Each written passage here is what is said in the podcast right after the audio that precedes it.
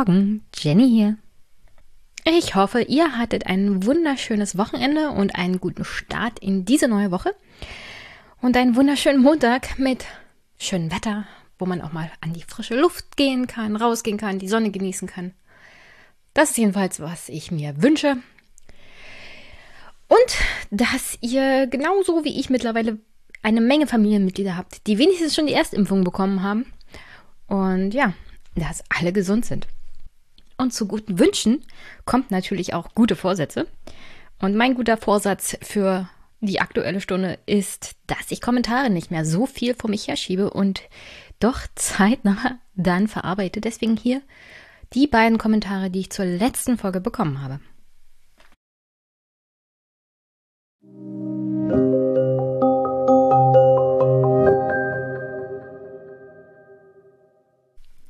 Jonas hat geschrieben, Kommentar zu den Kommentaren. Bestes Beispiel für PolitikerInnenversagen ist die Tatsache, dass Scheuer es bald geschafft hat, die ganze Wahlperiode im Amt zu bleiben. Dem ist tatsächlich nichts hinzuzufügen, Jonas. David mal wieder schreibt, ich habe ja das Gefühl, dass Armins Führungsschwäche genau der Grund ist, warum sich einige Unionspolitiker hinter ihm versammeln, die einer anderen Logik folgen, weil Armin im Gegensatz zu Söder so schwach ist, kann man ihm viel besser auf der Nase herumtanzen. Dann wird halt Maßen auf einen vorderen Listenplatz gestellt oder sonstiges. Was will er tun? Sich öffentlich dagegen stellen? Seine Konkurrenten ausbremsen oder verhindern, dass sie einen Andenpakt 2.0 ausklamüsern? Strategisch ist das vermutlich nicht sonderlich clever, wenn man beispielsweise an seinem Mandat hängt aber es wäre auch fahrlässig, davon auszugehen, dass alle dort strategisch denken. Guter alter Egoismus kann ein genauso gutes Motiv sein. Stimmt, David, stimmt. Äh, ich werde die Tage mal wieder Albrecht von Lucke besuchen und sicherlich eine ganze Weile mit ihm darüber sprechen. Hier fließt so einiges ein, was er auch schon in verschiedenen Situationen bei öffentlich-rechtlichen NTV und WDR und auch schon in Interviews gesagt hat. Es ist halt ein bisschen schwierig für die Union, jemanden gerade erst als Parteivorsitzenden gewählt zu haben. Die CDU hat aufgrund der Tatsache, wie groß sie im Vergleich zu CSU ist, natürlich immer als allererstes Anspruch auf den Kanzlerkandidaten. Es ist so ein bisschen das alte Denken an der Parteispitze. Das sind ja alles die Führungskräfte dieser Partei, also auch ähm, Männer und Frauen, die Angela Merkel schon eine ganze Weile begleitet haben in den letzten 16 Jahren. Und das Lustige ist, sie hat sich ja weder gegen Söder offenkundig gestellt, noch hat sie sich für Armin Laschet ausgesprochen. Also sie hält sich da komplett im Hintergrund und lässt die wahrscheinlich so machen, keine Ahnung. Aber egal, was sie machen würde, würde natürlich für eine große Diskussion sorgen. Und das ist etwas, um ehrlich zu sein, was Merkel vielleicht auch gar nicht will. Also sich da komplett rauszuhalten und für keine Seite auch nur zu blinzeln, ist, glaube ich, die intelligenteste Variante. Sonst würde alles irgendwie Angela Merkel abdiskutiert werden und dann hat kein Kandidat irgendeine Chance gehabt in dieser ganzen Situation. Aber natürlich ist es genauso ein Manko, nicht die Rückendeckung erstmal von der Kanzlerin zu haben für Armin Laschet. Vielleicht kommt es noch, vielleicht auch nicht. Wir werden sehen, der Wahlkampf wird ja noch lang. Und ja, da spielt Egoismus mit rein, da spielt die Überzeugung mit rein, dass man schon das Richtige für die Partei tut. Und wie gesagt, die Basis, die Kreisvorsitzenden der verschiedensten Landesverbände der CDU haben ja schon mehr und oft deutlich gemacht, dass sie nicht zwangsweise Söder für den Besten halten oder Friedrich Merz, da ging es ja damals auch um die Parteispitze, sondern dass Armin Laschet einfach immer, und das kam wirklich in den letzten Wochen und Monaten immer wieder hoch, einfach nicht für geeignet gehalten wird, den Wahlkampf zu gewinnen. Als Person, als Führungspersönlichkeit. Und wie sie da aus der Nummer rauskommen, wird ihr großes Rätsel bleiben. Aber wenn das hauptsächlich um Egoismen ging, naja, sagen wir es mal so. Die Leute, die das entschieden haben, haben alle ihre sicheren Posten, sitzen als Minister, als Abgeordnete oder im Bundestag und werden auch die sicheren Listenplätze bekommen. Die Leute, die sich ja hauptsächlich aufgeregt haben, waren die erstmal von der CSU. Die müssen sich kaum Sorgen machen, denn in Bayern ist ja Wahlkampf für die CSU ganz anders und Direktwahlkreise da gegen Grüne zu verlieren, wird wahrscheinlich auch eintreffen, vor allem im Bereich München. Aber so groß ist jetzt das Problem für die CSU nicht anhand von Armin Laschet. Die CDU hat ein Problem. Und deswegen haben auch einige, vor allem der Hinterbänkler, der Leute auf unsicheren Listenplätzen, wahrscheinlich so viel gegen Armin Laschet sich auch ausgesprochen während der Fraktionssitzung, beziehungsweise deutlich gemacht, dass sie lieber Söder haben wollen, weil natürlich da alle Angst um ihre Plätze haben. Und das muss bei den meisten Leuten, die dann im Präsidium das entschieden haben, da ist das nicht so und sie können sagen, wir haben das so entschieden, um die Partei zusammenzuhalten, beziehungsweise wir haben ja gerade einen Vorsitzenden gewählt und wenn wir den jetzt nicht unterstützen, dann ist der gleich wieder weg. Wobei sie ja vergessen, dass ähm, Armin Laschet, wenn er aus dieser Wahl nicht als klarer Sieger hervorgeht, er als Vorsitzender ewig ist und er auf keinen Fall der Oppositionsführer sein wird. Also sollte Armin Laschet tatsächlich für den Bundestag antreten und da Abgeordneter werden, wird er nicht die Fraktion leiten. Sollte die CDU irgendwie in eine Opposition kommen, was ja jetzt auch nicht zwangsweise wirklich im Bereich des Möglichen erstmal ist, das hängt halt von auch dem Verhalten der Grünen ab, den prozentualen Verhältnissen, wie es dann ausgeht, ob die CDU tatsächlich hinter den Grünen landet. Also, das spielt halt sehr viel mit rein. Aber sollte es so kommen, vielleicht, möglich ist es ja, dass die CDU Oppositionspartei werden sollte, wäre Armin Laschet nicht der Oppositionsführer. Dem würde es, glaube ich, so ergehen wie Scholz. Der wird dann halt reingesetzt, dem wird Danke gesagt, er darf hin und wieder mal eine nette Rede halten. Und das war's dann. Aber ja, aus diesem Wahlkampf, wenn er nicht hundertprozentig gewinnt, und zwar mit mindestens 30 Prozent plus, wird die CDU ihn abschießen. Und dann kann das Präsidium ihn auch nicht mehr beschützen. Also insofern setzen sie alles auf eine sehr, sehr, sehr unsichere Karte. Und ja, da fließt viel Egoismus, vielleicht auch falsche Einschätzung, Abwesenheit von der Basis mit rein. Ich meine, wie gesagt, ich habe es im letzten Podcast schon mehrmals erläutert. Es gibt verschiedene Möglichkeiten, einen Parteikanzlerkandidaten auszuwählen. Und wie du es machst, es kann immer nach hinten losgehen. Und die Ausrede, naja, die Basis soll nicht abstimmen, es fehlt der CDU einfach mal die Zeit. Sie hat sich auch nie wirklich bemüht, das Problem zu klären. Armin Laschet hat sich nicht aus der Deckung getraut, hat keine klaren Ansagen gemacht. Das machte die Situation für Söder noch einfacher. Insofern zeigt sich da schon die Unfähigkeit von Armin Laschet, politisch-strategisch zu denken bzw. zu handeln, wenn es halt um klare Ansagen geht. Und nun ja, wie das dann im Wahlkampf aussieht, bin ich mal gespannt. Aber danke fürs Hören, fürs Reinhören, David. Und vielleicht hast du noch den einen oder anderen Kommentar. Ich werde mal versuchen, Albrecht wieder anzuschreiben. Das wäre vielleicht gar nicht so schlecht. Mal wieder längerfristig in der Blätterredaktion über aktuelle politische Ereignisse, vor allem in Deutschland zu reden, jetzt wo es wirklich spannend wird.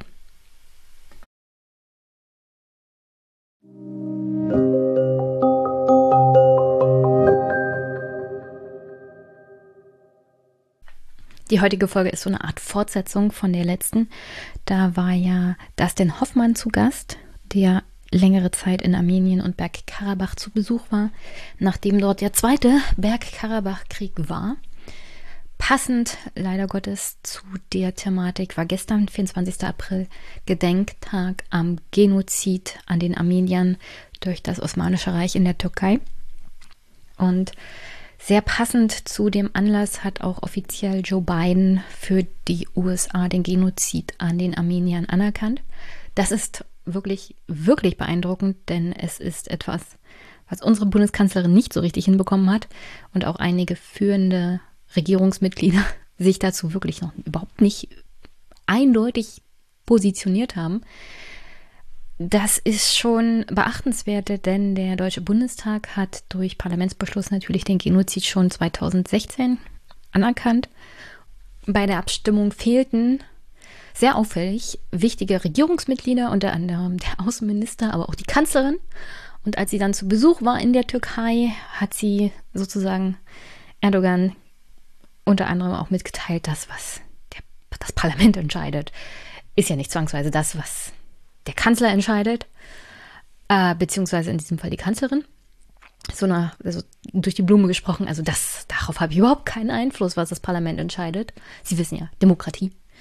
Aber ähm, wir müssen uns ja an den Wirtschaftsbeziehungen von solchen Kleinigkeiten wie Anerkennung von Genozid und Haltung dazu nicht wirklich aufhalten lassen. Also deswegen Lob an die US-Regierung, an Joe Biden dafür, dass sie so klar Position bezogen haben. Etwas, was in Deutschland und Europa teilweise sehr lange dauert und manchmal nicht so klar ist. Vor allem das, was die Staatsoberhäupter betrifft, wie zum Beispiel auch in Deutschland. Ganz passend zu dem Thema auch weiterhin die traurige Botschaft, dass nach dem Bergkarabach-Krieg noch nicht alle Kriegsgefangenen von der armenischen Seite zurückgekehrt sind, beziehungsweise die Gefangenen, die Aserbaidschan während des Krieges gemacht haben, noch nicht nach Armenien zurückkehren konnten. Es sind laut aktuellen Zahlen um die 200 Menschen, die weiterhin in Kriegsgefangenschaft sind.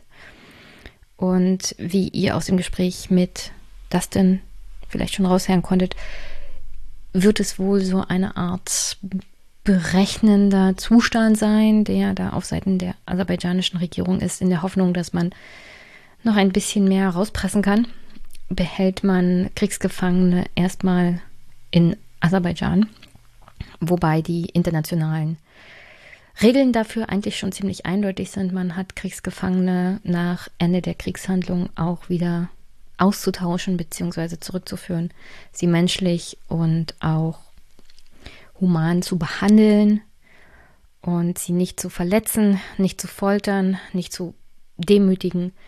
Und ich weiß nicht ganz genau, wie es auf Seiten der armenischen Kriegsgefangenen ist oder war, aber dort sind sowohl alle Kriegsgefangenen wieder zurück, als auch die Tatsache, dass wohl, naja, Human Rights Watch jetzt keine negativen Berichte großartig über Armenien rausgelassen hat, sondern dass es besorgniserregende Berichte über Kriegsgefangene in Aserbaidschan gibt. Und die Tatsache, dass man halt weiterhin Menschen festhält, ist keine, also kein guter Zustand, um in irgendeiner Art und Weise Frieden zwischen Bevölkerungsgruppen herzustellen.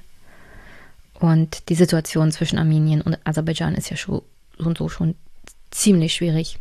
Das macht es nicht leichter. Und für meine Gästin Ashran, die aus Armenien kommt, in Deutschland studiert, hier auch journalistisch tätig ist, die gerade ein Buch schreibt, und zwar über die Erfahrung von kriegsgefangenen Armeniern in diesem Bergkarabach-Krieg. Das Gespräch hört ihr jetzt gleich. Sie geht nicht richtig ins Detail. Das wird dann in ihrem Buchthema. Das geht da um ihren Schutz, um den Schutz der Menschen, mit denen sie gesprochen hat. Und ihr könnt sie unterstützen, finanziell, weil sie noch keinen Verlag gefunden hat, der das Buch veröffentlichen würde. Aber sie ist schon kräftig am Schreiben. Geplant ist es für September diesen Jahres. Und ich hoffe, dass sie das Buch veröffentlichen kann und dass sie dann zurückkehrt in diesem Podcast. Das ist ein unglaublich beeindruckendes Projekt mit Mitte 20, wenn man selber eine Familie hat, die praktisch an der neuen Grenze wohnt zwischen Aserbaidschan und Armenien und wo man tatsächlich Angst haben muss, weil man guckt über den Berg und da stehen Soldaten mit Waffen. Das scheint mir alles also da kriegt man nochmal Perspektive auf das Leben, das man so hat. Und man kann sich fast gar nicht richtig vorstellen. Aber sie ist Mitte 20, hat mit Menschen gesprochen, die keine guten Erfahrungen jetzt in der Kriegsgefangenschaft gemacht haben. Schreibt darüber ein Buch und ja, einfach nur beeindruckend. Unterstützt sie, folgt ihr und drückt ihr die Daumen, dass sie das Buch veröffentlichen kann. Ich freue mich jedenfalls sehr, dass sie hier zu Gast war. Und ja, an der Stelle sage ich sozusagen schon mal zum Abschluss, weil hier kommt gleich nur noch das Gespräch mit Aschran und mir. An der Stelle wünsche ich euch natürlich eine schöne Woche, einen guten Start in den Montag. Wenn ihr wollt, könnt ihr diesen Podcast unterstützen auch. Finanziell, durch Geschenke, findet ihr auf der Wunschliste. Oder indem ihr ihn teilt, mir Kommentare schickt, ihn bewertet. Würde ich mich sehr darüber freuen. Und sonst, ja, viel Spaß jetzt mit Aschran, der Situation von Kriegsgefangenen nach dem Bergkarabach-Krieg und mir. Und wir hören uns nächste Woche wieder. Bis bald.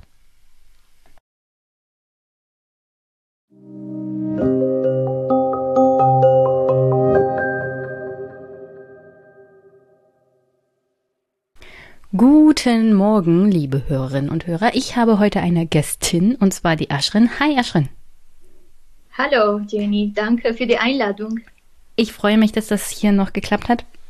Ich musste ja wegen persönlichen äh, Ereignissen die das Gespräch ein bisschen verschieben und du hattest dafür super viel Verständnis. Deswegen herzlichen Dank an der Stelle noch. Und bevor wir darüber reden, warum du hier bist und äh, welches Thema heute ansteht. Stell dich mal kurz den Hörerinnen und Hörern vor. Sehr gerne. Also ich bin die Ashrin. Ich komme ursprünglich aus Armenien und ich bin in Deutschland seit drei Jahren. Ähm, eigentlich vier. Entschuldigung. Ähm, genau, also ich bin hier nach Deutschland als Au pair gekommen, äh, weil ich hier äh, gerne studieren wollte. Dann habe ich meine deutsche, die deutsche Sprache verbessert und jetzt studiere ich an der LMU am Institut äh, Kommunikationswissenschaft und Medienforschung. Ähm, genau, und äh, bis jetzt geht, geht es mir sehr gut hier in Deutschland. du arbeitest auch fürs Radio, habe ich vorhin so rausgehört. Genau, also ich arbeite bei Radio Lora. Äh, da haben wir eine armenische Redaktion gegründet und berichten wir ähm, jede zwei Monate, ähm, Monat über Armenien. Das ist ganz, ganz neu. Also wir haben Ende Dezember angefangen äh, und wir versuchen es äh, viel zu, also zu verbessern. Und ja, dann arbeite ich auch eigentlich bei deutschen Themen und ich finde es sehr, sehr gute Arbeit. Also interessante Arbeit, nicht gute Arbeit, aber sehr interessante Arbeit. Genau. Und Radio Lora ist jetzt seit Dezember gegründet oder nur die armenische Redaktion? Nee, nee, nur die armenische Redaktion. Also du studierst an der LMU, warum ausgerechnet die Uni? Ähm, eigentlich, das war nicht so geplant. Ich habe mich an vielen, an acht Univers Unis äh, beworben, äh, weil ich so viel Angst hatte, dass ich also nirgendwo reinkommen kann. Und dann am Ende habe ich LMU auch probiert, aber LMO war für mich so was unerreichbar. Äh, aber meine Freunde meinten, nee, du musst es einfach probieren, mach es. Und dann habe ich gemacht und dann am Ende habe ich eine Zulassung von allen Universitäten bekommen. Dann habe ich natürlich LMO ausgewählt. Und Haben du und deine Familie eine Verbindung nach Deutschland? Oder also warum ausgerechnet Deutschland als Studienort? Man kann ja auch sagen, gehe ich nach Amerika oder nach England zum Studieren, da sind ja auch eher Prestige-Unis. Also warum Deutschland? Ähm, ja, das stimmt. Das hat einen Hintergrund. Einen Hintergrund. Ähm, als ich äh, 15 oder 16 Jahre alt war, war ich in Amerika und da habe ich ein Jahr mh, mm, äh, im Highschool, also Hochschule studiert mit einer äh, deutsche Frau, also Mädchen. Und als sie immer mit ihrer Mutter per Skype äh, auf Deutsch geredet hat, war ich so begeistert und meinte, oh, die Sprache ist so schön, muss ich irgendwann lernen. Und da meinte ich, äh, da meinten wir später, okay, wann kommst du mich besuchen? Ähm, und dann so habe ich meine Liebe äh, für die deutsche Sprache entwickelt und dann natürlich auch ähm, über Deutschland habe ich viel von ihr gehört, äh, viel über die Kultur. Ähm, genau, und dann später habe ich auch die Sprache ein bisschen an der Uni gelernt ausgewählt als meine zweite Sprache, weil ich an, in, in Armenien ähm, als, äh, Translation, Translationswissenschaft äh, studiert habe und die deutsche Sprache war die zweite Sprache. Äh, genau, aber das habe ich absichtlich ausgewählt, weil ich wusste, dass später vielleicht versuche ich nach Deutschland zu kommen und hier mein Studium weitermachen. Sehr gut. Und ja. welche Erlebnisse hast du in Deutschland so bisher gemacht? Also ich habe äh, Au pair gemacht ein Jahr in Freiburg und dann habe ich noch sechs Monate mit äh, autistischen Kindern gearbeitet äh, in einem Klinikum. Ähm, und das war alles, ja. Und dann während dieser Zeit habe ich äh, die Sprache bis zum C1 äh, gelernt, weil da brauche ich die C1-Niveau, damit ich rein an die, an die Uni äh, kommen kann. Genau. Und dann bin ich jetzt hier in München. Besuchst du die Familie hin und wieder in Armenien? In Armenien äh, habe ich eigentlich erstes Mal im März besucht. Äh, nach so also diesen. März, 21. Genau. Ähm, das war sehr schön, weil ich die wirklich sehr, sehr viel vermisst habe und wollte einfach äh, ein bisschen Zeit mit denen bringen. Und dann, das war sehr gut geplant von mir. die Zeit war sehr schön, besonders nach dem Krieg. Ah. Äh, habe so viel Unsicherheit und so viele Fragen mit meiner Familie dann. Das hat mich äh, viel geholfen, damit ich hier mein Leben weitermachen kann. Also du hast niemanden verloren in deiner Familie während des Krieges? Freunden schon, aber von Familien nicht. Beiler trotzdem, wenn man Freunde verliert, ist das auch schlimm. Wie war das? Gab es Kontakt zur Familie während der Kriegszeit oder war alles an Kommunikation abgebrochen? Nee, Kommunikation gab es schon. Also ich komme ursprünglich in der Nähe von Bergkarabach, äh, das ist Süden, also von Khanzoresk. Da kann man googeln und sehen, wo das ganz genau ist. Ähm, äh, jetzt, jetzt sind wir eigentlich auf der Grenze mit Aserbaidschan. Nach dem Krieg sind wir geworden, äh, wollten wir nicht natürlich. Ähm, aber dann während de, des Kriegs mussten zum Beispiel mein Bruder und auch mein Vater äh, auf den Grenzen kämpfen, damit die, also ja, kämpfen einfach. Ähm, genau, und das war sehr, sehr schwierig. Also die, die wollten auch nicht so viel erzählen, damit ich hier keine Sorgen mache. Und das war natürlich sehr, sehr schlimm. Es ist viel besser, wenn die Menschen einfach erzählen, was das für mich, also was die Realität ist, damit ich äh, nicht so viele ähm, Unsicherheit hier in Deutschland habe. Und ich bin eigentlich, ähm, sorry, dann damals habe ich nicht, also ich habe die Frage falsch geantwortet. Ich habe auch während Krieg, des Kriegs nach Armenien geflogen, und, aber für drei Tage, also mit einer Delegation nach Armenien geflogen. Ähm, Kannst du sagen, für welche Organisation oder? Das war organisiert bei AGBU, ähm, Armenien. Das muss ich googeln. AGBU, also nur für die Hörerinnen und Hörer, Aschrens Deutsch ist sehr, sehr gut. Aber hin und wieder hat sie ein Wort, wo sie mal nachgucken muss. Und ich denke mal, das können wir auch verzeihen. Ja, danke. Also LGBU auf Deutsch heißt ähm, Armenische Allgemeine Wohltätigkeitsunion. Genau, die haben uns organisiert. Also wir haben zum Beispiel Politiker aus, Euro, aus äh, EU mitgenommen, aber auch Journal Journalisten, damit die einfach vor Ort berichten können. Ähm, da habe ich auch Kerm Schamberger von München, äh, von der Linke, mitgenommen. Äh, das war gute Erfahrung und dann konnte ich, äh, da haben wir auch mh, ähm, die Stadt in der Nähe von meinem Dorf besucht. Da konnte ich meine Eltern sehr, sehr kurz für ein paar Stunden sehen.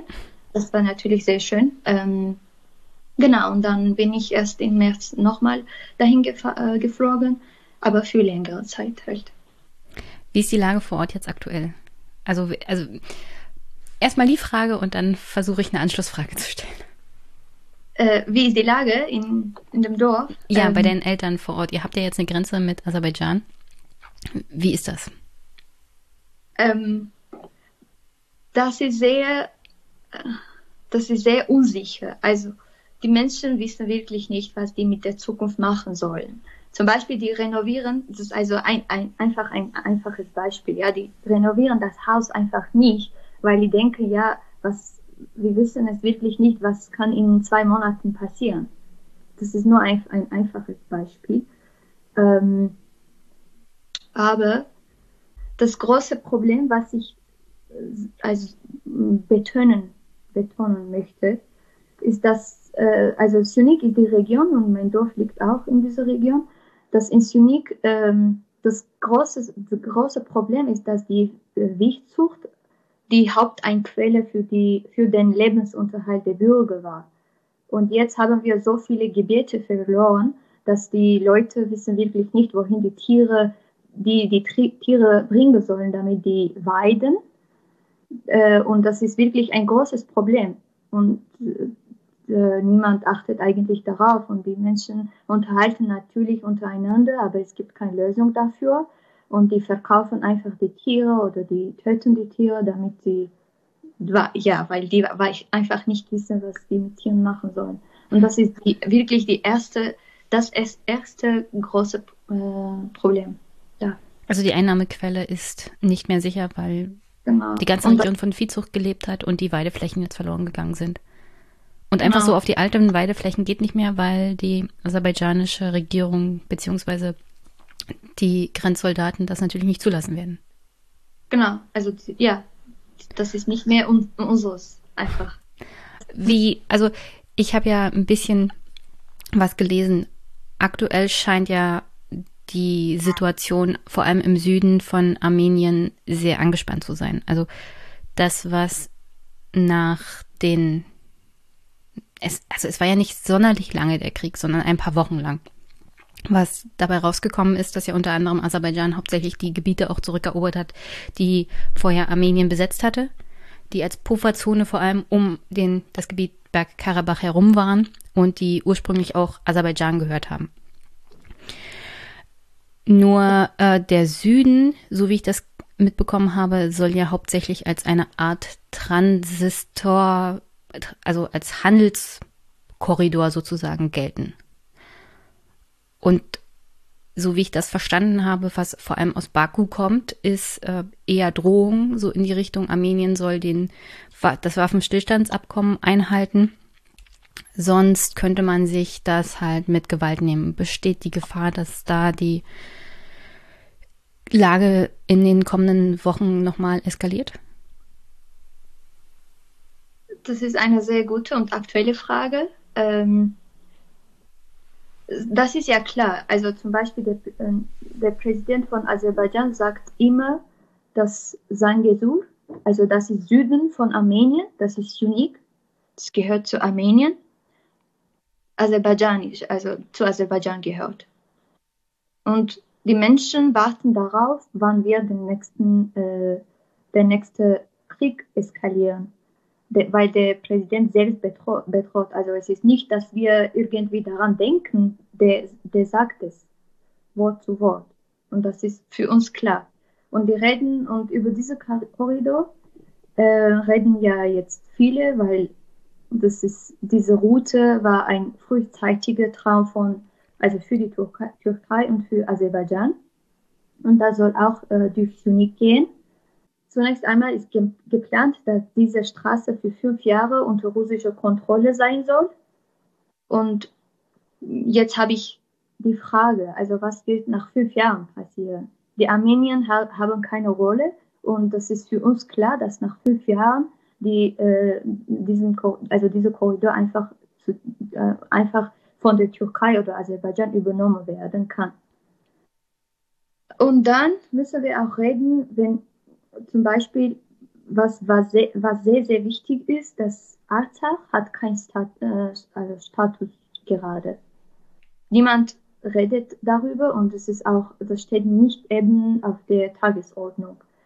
Äh, ich ich habe auch äh, bei anderen Interviews gesagt, dass wenn man über den, also über Frieden redet, müssen wir, also wir haben keine äh, also wir haben keinen Vertrag über Frieden. Wir, wir haben natürlich Stillstand, einen Vertrag hm. über Stillstand, aber wir haben keinen Frieden, also keinen Vertrag über Frieden. Also um das klarzustellen, der Waffenstillstandsvertrag, der unter anderem auf Druck auch Moskaus entstanden ist, der zwischen Armenien und Aserbaidschan besteht, ist noch kein Friedensvertrag. Und alles das, was ja für einen langfristigen Frieden notwendig wäre, unter anderem auch die rechtliche Ordnung dieses Korridors, darüber wird gerade nicht geredet. Das wolltest du sagen. Das wollte ich sagen, genau. Also ich bin natürlich kein Politiker, aber äh, natürlich kann ich denken, wenn wir keinen Vertrag über Frieden haben, da, wie können die Menschen, wie können zwei Nationen dann friedlich zusammenleben? Mhm. Besonders wenn, äh, wenn der Präsident, also die Oberhäupter der beiden Länder nicht die Sprache äh, also die Sprache der Hasses gegeneinander verwenden. Zum Beispiel der aserbaidschanische Präsident ähm, gibt erstens unsere Gefangenen nicht zurück Und dann zweitens nennt er öffentlich, dass Sunik Aserbaidschans Territorium von äh, Territorium ist, also von Sangesur. Und daher ist Aber das war nie, also das ist nicht äh, der Teil als Pufferzone, der um Bergkarabach ist, sondern der ist weiter im Süden und das war immer schon armenisches Gebiet. Genau, also das, gehör, das gehörte nie zu Aserbaidschan. Das kann auch nicht unter der Frage, also das ist wirklich, gehört zu, Aserba äh, zu Armenien. Das gehört zu Armenien. Jetzt bringe ich die schon ganz durcheinander.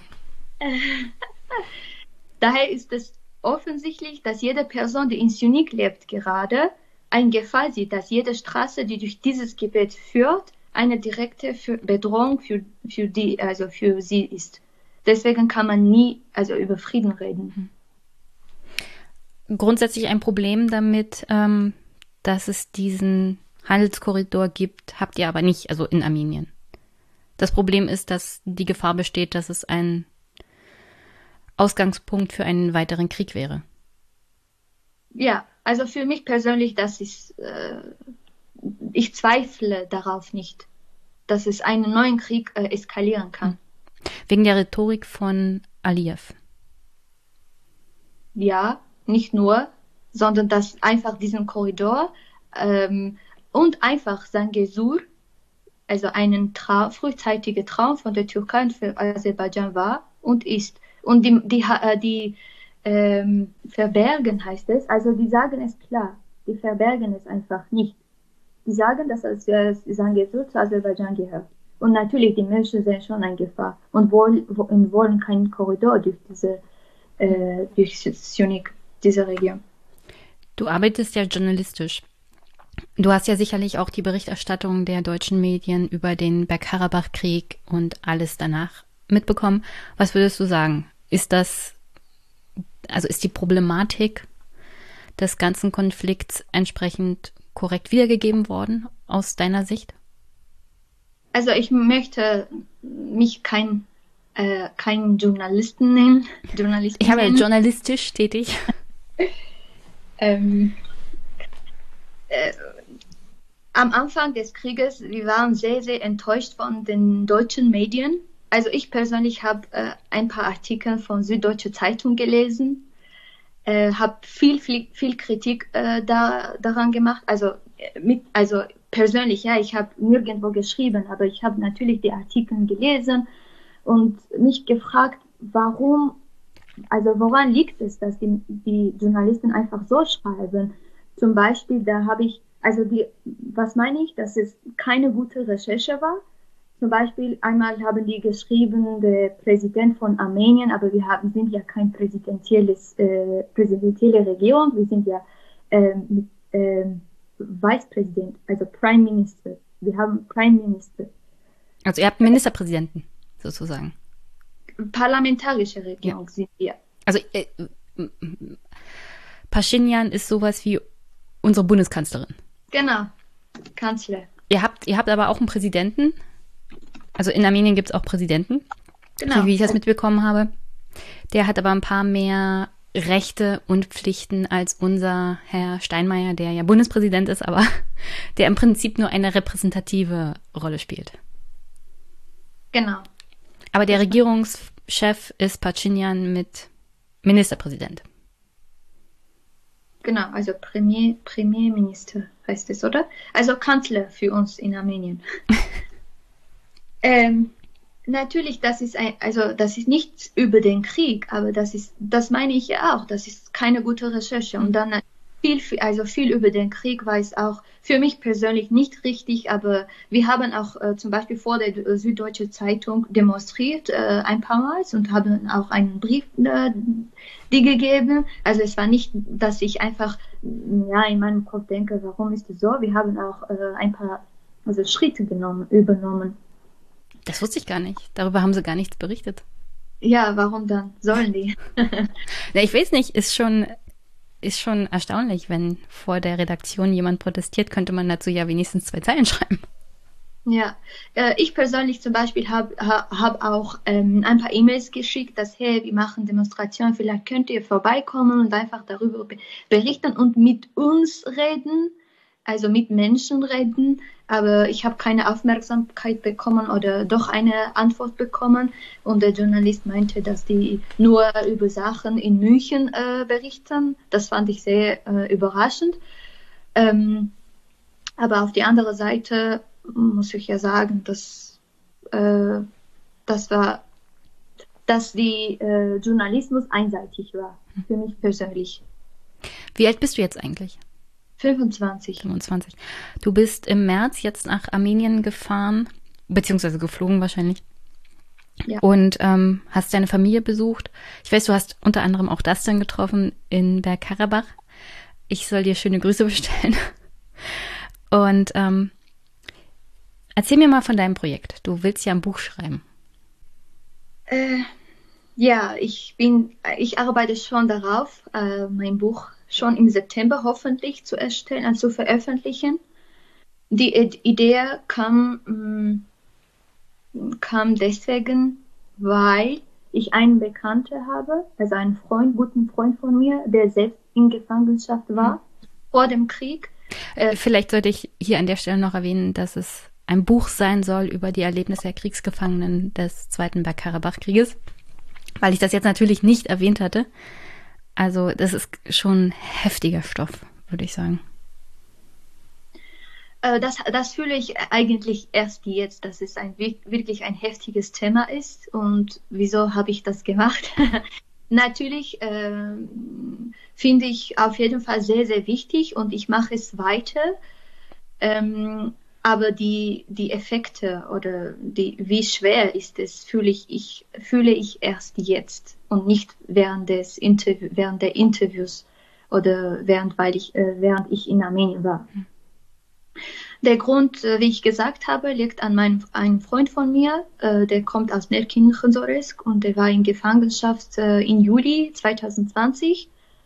Und das, das war sehr, sehr hart für mich. Ich konnte, also, ich konnte nie mir vorstellen, einfach in, in der Gefangenschaft zu sein, während ich in äh, München wohne, so ein reiches Leben, würde ich sagen. Ich habe alles, also mein, Leben, mein Leben ist zurzeit gesichert, ähm, aber emotionell konnte ich, also ich konnte es einfach nicht akzeptieren. Und als, als der Krieg angefangen hat, habe ich mich wirklich sehr viel mit diesem Thema beschäftigt, weil die Nummer von Gefangenen, Gefangenen äh, gestiegen wurde.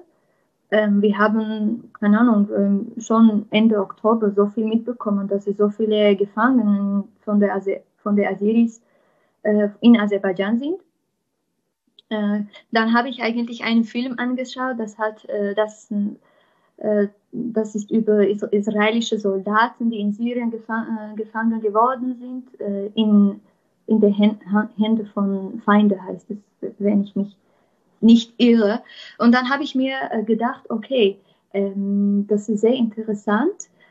Also ich, ich frage mich, ja genau, äh, konnte es, also wer, wer, würde über diese Situation, also über die Gefangene einen Film machen oder ein Buch schreiben, dann ich, dann habe ich mich an den Stellen äh, gefunden, okay, wenn mich nicht, dann wer?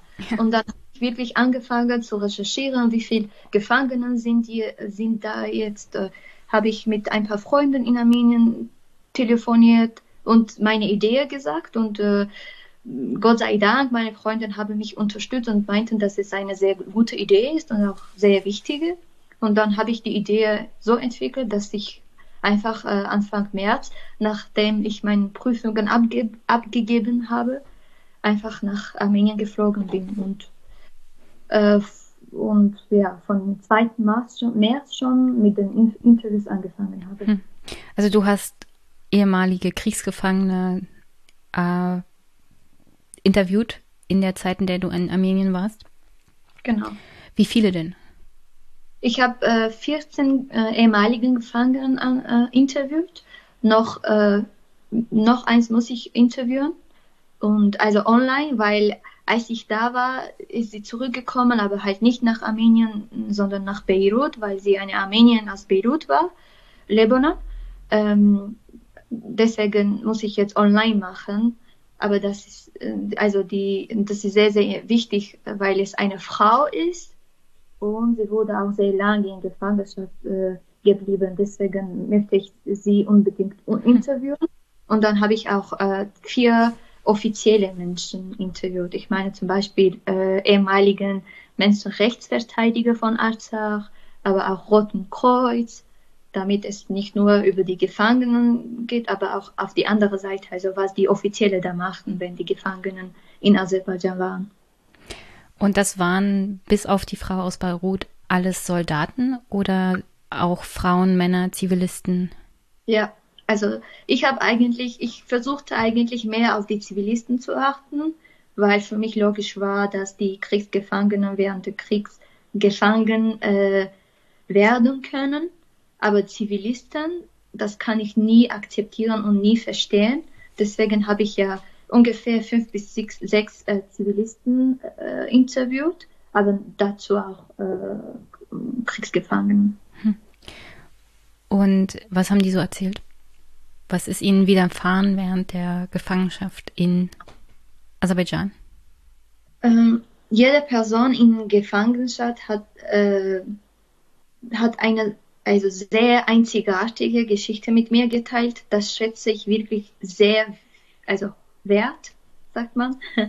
ähm, weil für den ist es auch sehr, sehr schwer, darüber zu reden. Auf einmal, auf der anderen Seite ist es schwer, aber auf die andere Seite ist es auch schön, weil die dann äh, also erzählen und hm. beruhigen sich viel mehr. Ähm, Vielleicht kann man es beim Erzählen auch verarbeiten.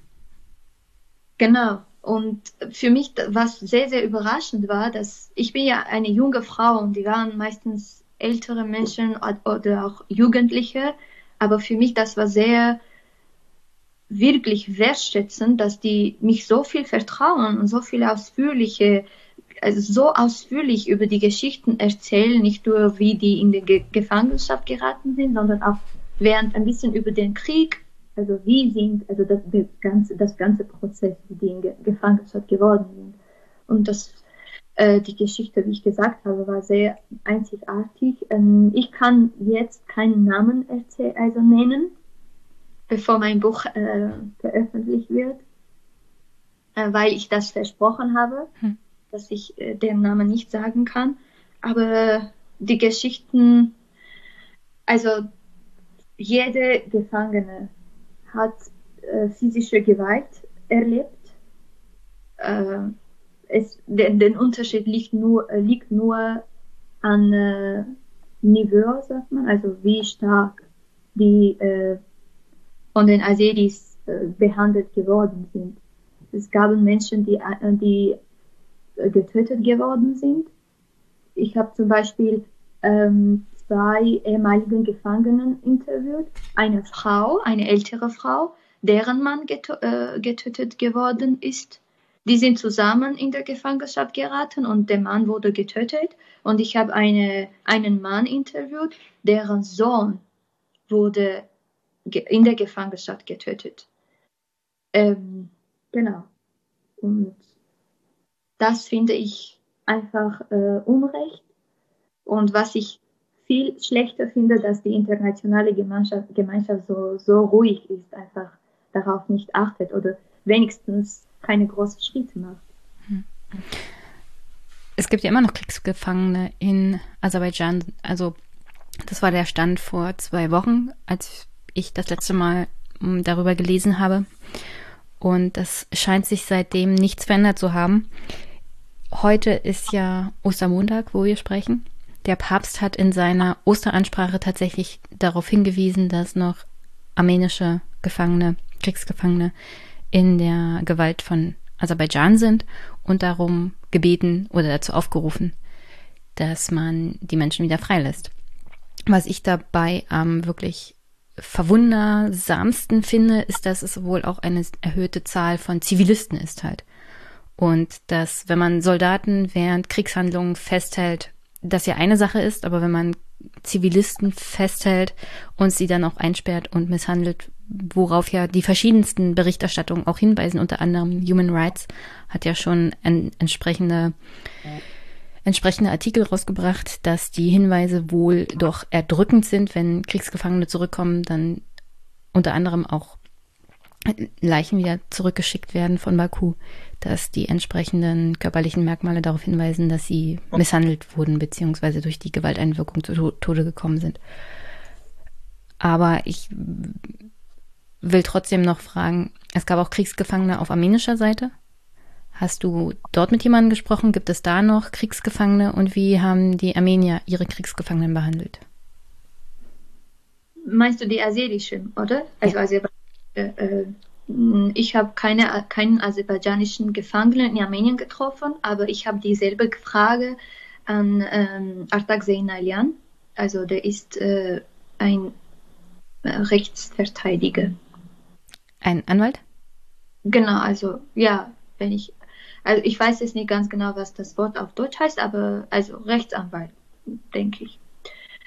Äh, also diese Frage gestellt, aber nicht nur ihn, sondern auch der, der ehemaligen äh, Menschenrechtsverteidiger von Arzach. Die meinten, dass also der, äh, die erste, also der ehemalige Menschenrechtsverteidiger hat auf diese Frage nicht geantwortet und meinte, dass, es, dass der nicht, nichts weiß und der Unabwachseinler meinte, dass bestimmt nicht, wie die Aseris äh, unsere Gefangenen behandeln. Das kann ich aber, darüber kann ich nichts sagen, weil ich mit meinen Augen nichts gesehen habe. Hm. Aber was ich hier ganz, ganz wichtig zu erwähnen habe, ich habe eine Familie in Armenien besucht, die, die sind die Familie Zakanian. Warum erwähne ich das? Weil in 2014 der 17-jährige Simbat Zakanian von den aserbaidschanischen Saboteuren Bilgam Askerov und Shahbaz Kuliev getötet wurde. Und äh, als die 44 plus 1 Gefangenen im Dezember zurück nach Armenien kamen, entlassen wurden, forderte Aserbaidschan die Freiheit dieser beiden Mörder. Das ist sehr, sehr wichtig, weil die, wir tauschen unsere Gefangenen mit Mördern, mit den Mördern. Zwei Mördern. Ich kann mir jetzt vorstellen, wie viele Gefangene wir in Aserbaidschan haben, dass sie einfach mit zwei Mördern 44, 45 äh, Gefangene uns zurückgeben. Das heißt, wir haben immer noch mehr Gefangene. Weißt du, was, verstehst du, was ich meine? Hm. Also weiß man ungefähr, un, wie viele Gefangene in, sich in Aserbaidschan noch aufhalten? Gibt es da offizielle Zahlen oder mm Pi mal Daumen Schätzung? Mehr als 200 sagt Human, uh, Human Watch, aber Human Rights Watch. Human Rights Watch, aber ehrlich gesagt, ich habe keine offizielle Nummer, weil ich mit dem Menschenverteidiger, Menschenrechtsverteidiger von Armenien noch nicht äh, gesprochen habe. Also den werde ich immer noch äh, von hier in München online machen, weil der keine Zeit in Armenien hatte. Aber wir würden es auf jeden Fall machen, weil ich in meinem Buch auch Statistiken schreiben möchte, über Statistiken schreiben möchte und auch äh, also über die die Menschen, die also die Gefangenen, die ich interviewt habe, deren Sachen, also ausführlicher, noch ausführlicher und aber von anderer Perspektive. Nicht nur, was sie mich er, mir erzählt haben, sondern auch, was die Rechtsanwälte daran denken.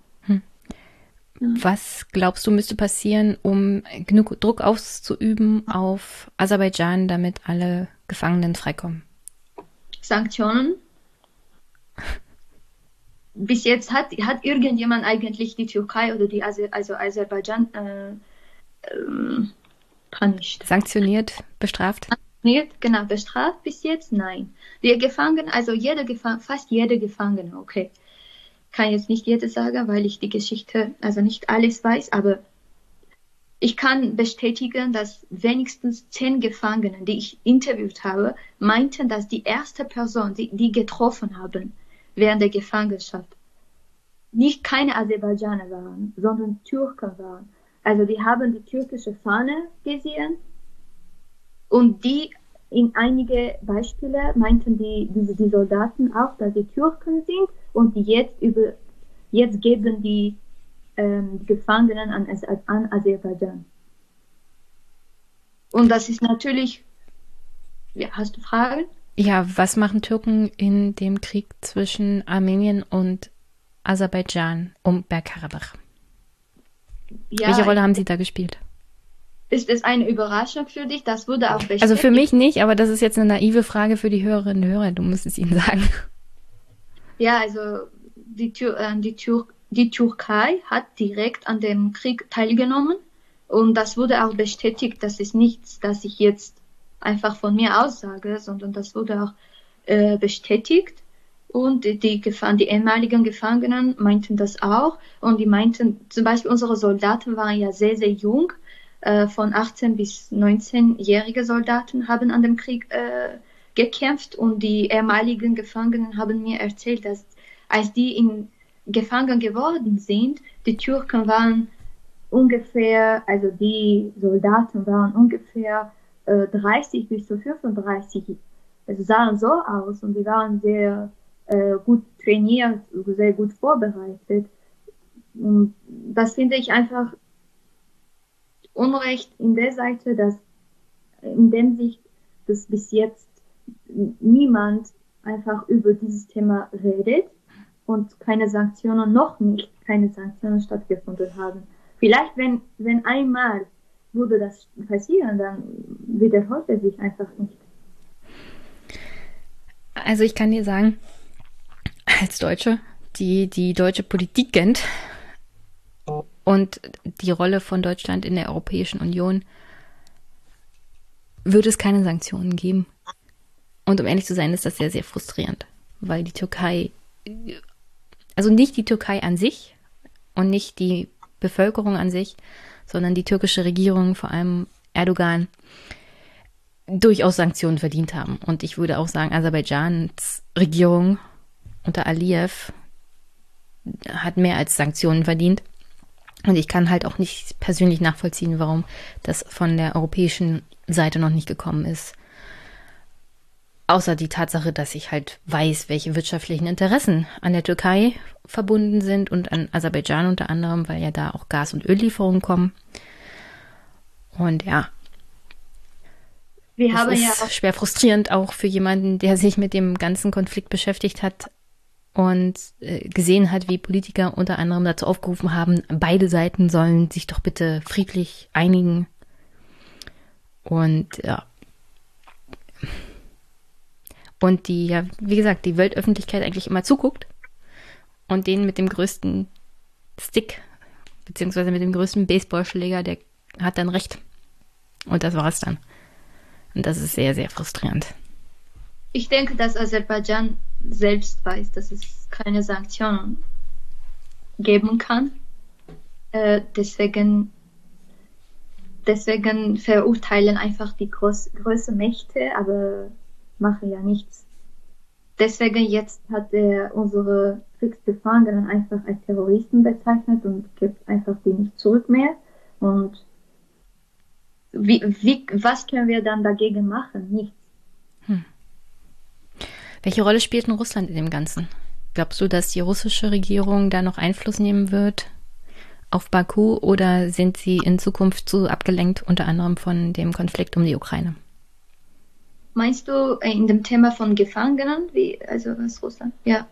Ähm, ja, ich glaube, dass die direkte äh, Einfluss auf dieses Thema haben, weil die ehemaligen Gefangenen, als die freigelassen, freigela entlassen geworden sind, äh, wurden die von den Russen entlassen geworden. Also die, die dieser General äh, Moradov heißt der, äh, der hat immer also die ehemaligen Gefangenen getroffen in Aserbaidschan und die Hoffnung gegeben, dass die werden äh, sehr bald freigelassen und äh, genau mit dem Flugzeug äh, war er immer da und die Russen waren immer da und unsere Soldaten, unsere Kriegsgefangenen haben immer russische Fahne gesehen und als die die russische Fahne gesehen haben, äh, wussten die schon, dass die freigelassen werden. Also ja, Russland hat natürlich direkte, direkte Einfluss. Ähm, und ich finde es wenigstens gut, dass äh, ich finde es gut, dass wenigstens mit Hilfe von Russland äh, einige ehemaligen Kriegsgefangenen freigelassen geworden sind. Ist mir egal, in welcher Art und Sinne. Mir ist es wichtig, dass die Menschen wieder zurück nach Armenien kommen und einfach mit der Familie äh, als die Familien sehen und weiterleben können. Und dein Buch, erscheint das auch auf Deutsch oder wird es auf Englisch erscheinen und hast du schon einen Verlag oder wie läuft das? Äh, mein Buch wird auf Englisch erscheinen, äh, leider, weil ich. Englisch reicht, das kann ich lesen. genau, aber hoffentlich, äh, das kriegt so viel. Ich hoffe, dass es viel Aufmerksamkeit äh, bekommt und dass es auch Menschen geben werden, die es auf Deutsch übersetzen können. Ähm, also du bist natürlich herzlich willkommen, wenn es erschienen ist und wenn ich es gelesen habe, darüber zu reden hier. Auf Deutsch natürlich, ich müsste es dann nur auf Englisch lesen. Würde mich nämlich sehr, sehr freuen. Ist vielleicht das falsche Wort, wenn es um so ein Thema geht. Aber ja. dass wir dann auch detaillierter über deine Erfahrungen und diese einzelnen Gespräche und Schicksale reden könnten. Ich wollte eigentlich hier in diesem Punkt nochmal mich bei dir und auch bei vielen deutschen Medien bedanken. Ich war eigentlich und ich bin immer noch sehr überrascht, äh, wie viel Aufmerksamkeit äh, dieses Thema bekommen hat. Ich habe auch ein Interview zum Beispiel an äh, Deutschlandfunk.de gegeben, an dir und Radio Lora natürlich und ein paar äh, Interviews immer noch äh, sind geplant ich finde es äh, wirklich, ich bin sehr, sehr dankbar dafür, dass dieses Thema so ähm, nicht erläutert ist. Naja, das, das Problem daran ist ja, dass der Konflikt nicht vorbei ist und mhm. Frieden in der Region, wie du schon angedeutet hast, so schnell nicht kommen wird, weil auf beiden Seiten sehr viel Hass ist.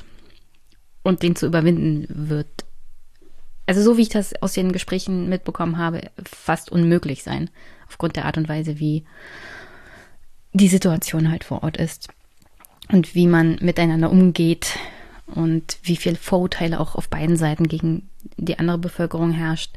Ich will hier auch keinem die Schuld geben, es ist halt, wie es ist. Und man darf sich halt in dieser Situation aber auch nicht verstecken und wegschauen, weil hm, ohne Russland hätte die Situation genauso gut ganz anders ausgehen können. Dann hätte Aserbaidschan wahrscheinlich weiter vorgedrungen und es wäre vielleicht sehr, sehr blutig geworden. Insofern könnte man schon fast dankbar sein, dass die Russen dann gesagt haben, hier ist Feierabend.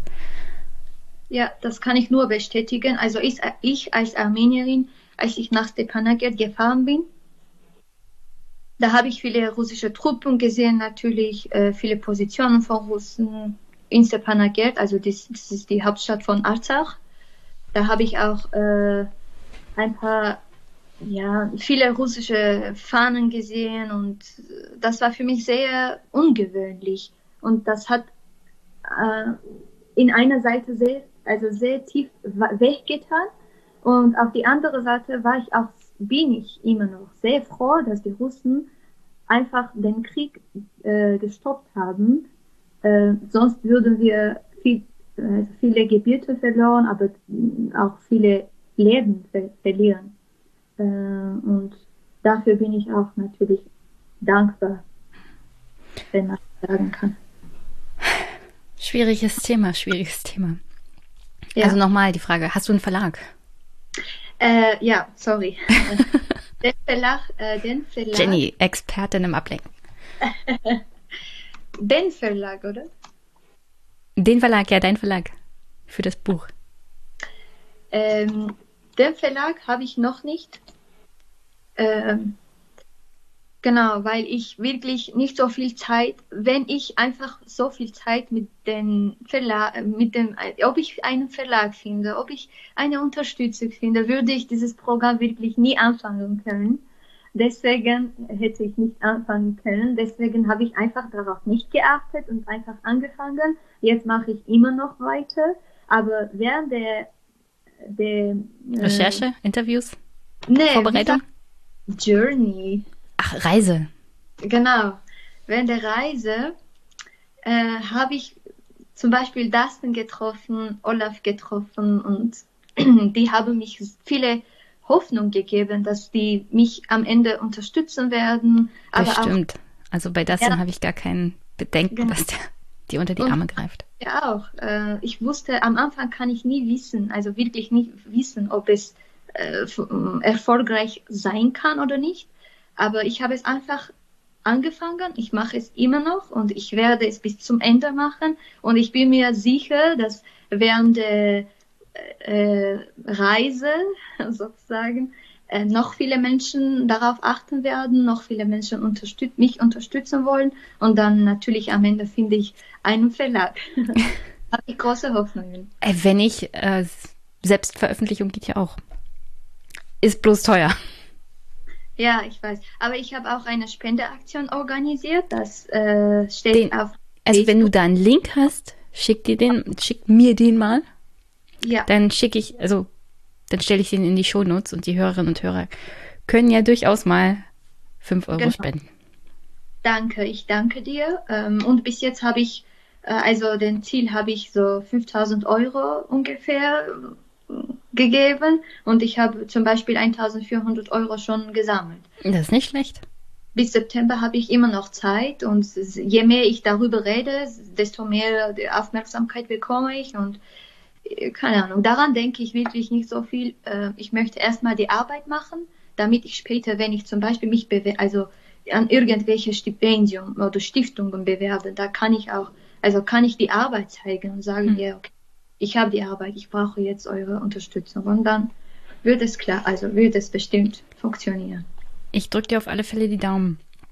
Du bleibst einfach mit mir in Kontakt. Es würde mich wirklich sehr, sehr freuen, wenn das Buch im September rauskommt wenn ich eins kaufen kann und wir drüber reden, weil mir ist ja vor allem bei diesem Thema wichtig, dass man auch mal über die Geschichten der einzelnen Opfer redet und ihnen Namen gibt. Und es tut mir leid, dass das jetzt aktuell noch nicht möglich ist, aber das würde mich sehr, sehr freuen.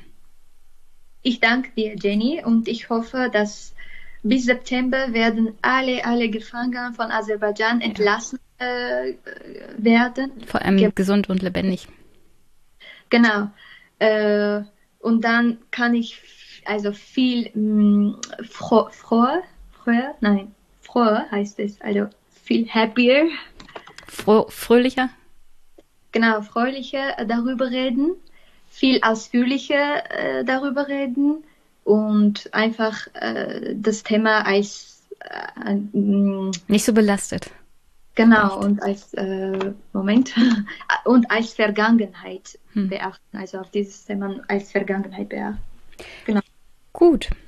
Wir haben es nicht ganz auf eine Stunde geschafft, aber ist ja auch nicht so schlimm. Es ist Ostermontag und du hast ja durchaus eine kleine Pause verdient, beziehungsweise nehme ich mal ganz stark an, du arbeitest jetzt voll weiter. Hättest du noch eine Botschaft an die Hörerinnen und Hörer? Äh, Botschaft. Mm. Also eine Message. Ja, ich möchte, dass die, die Hörerin, besonders hier in Europa, äh, wissen, dass, dass das Leben, was wir hier leben, ist sehr schön. Aber wir müssen auch äh, Empathie gegenüber anderen Menschen, die in ärmeren Ländern wohnen, leben und besonders, dass es im 21. Jahr, Jahr, wie sagt man, Jahr, Century? Jahrhundert, 21. Jahrhundert. Genau, Jahrhundert immer noch, also immer noch äh, Krieg gibt und immer noch Menschen also ihre äh, Freiheit verlieren können, die Freiheit verlieren können und wenn wir hier in Deutschland, in, wirklich in Deutschland wohnen, in Europa wohnen, denken wir nie daran. Wir nehmen es einfach ähm, als gegeben hin. Genau. Ja. Ein unglaublich privilegiertes Leben, um ehrlich zu sein. Aber das ist gut. Ich, ich sage jetzt nicht, dass es nicht gut nein, ist. Nein, nein, aber es ist, ja.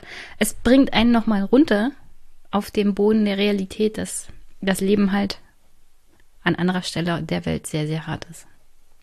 Genau. Etwas, was wir für selbstverständlich nehmen, wie zum Beispiel einfach beim Bäcker frühmorgens einkaufen gehen und ohne Angst, dass einen irgend so ein, so ein Armeefahrzeug vielleicht überfährt, weil es gerade durch die Gegend fährt. Das ist schon Heftig. Ja, das meine ich. Und, und wir, wir sollen einfach, keine Ahnung, die Menschen, die wir wirklich lieben, äh, viel häufiger sagen, dass wir die lieben. Ähm, einfach die, Mensch, die, die Menschen nicht so kritisieren. Kritisieren heißt es so, judge. Ur be be ver verurteilen.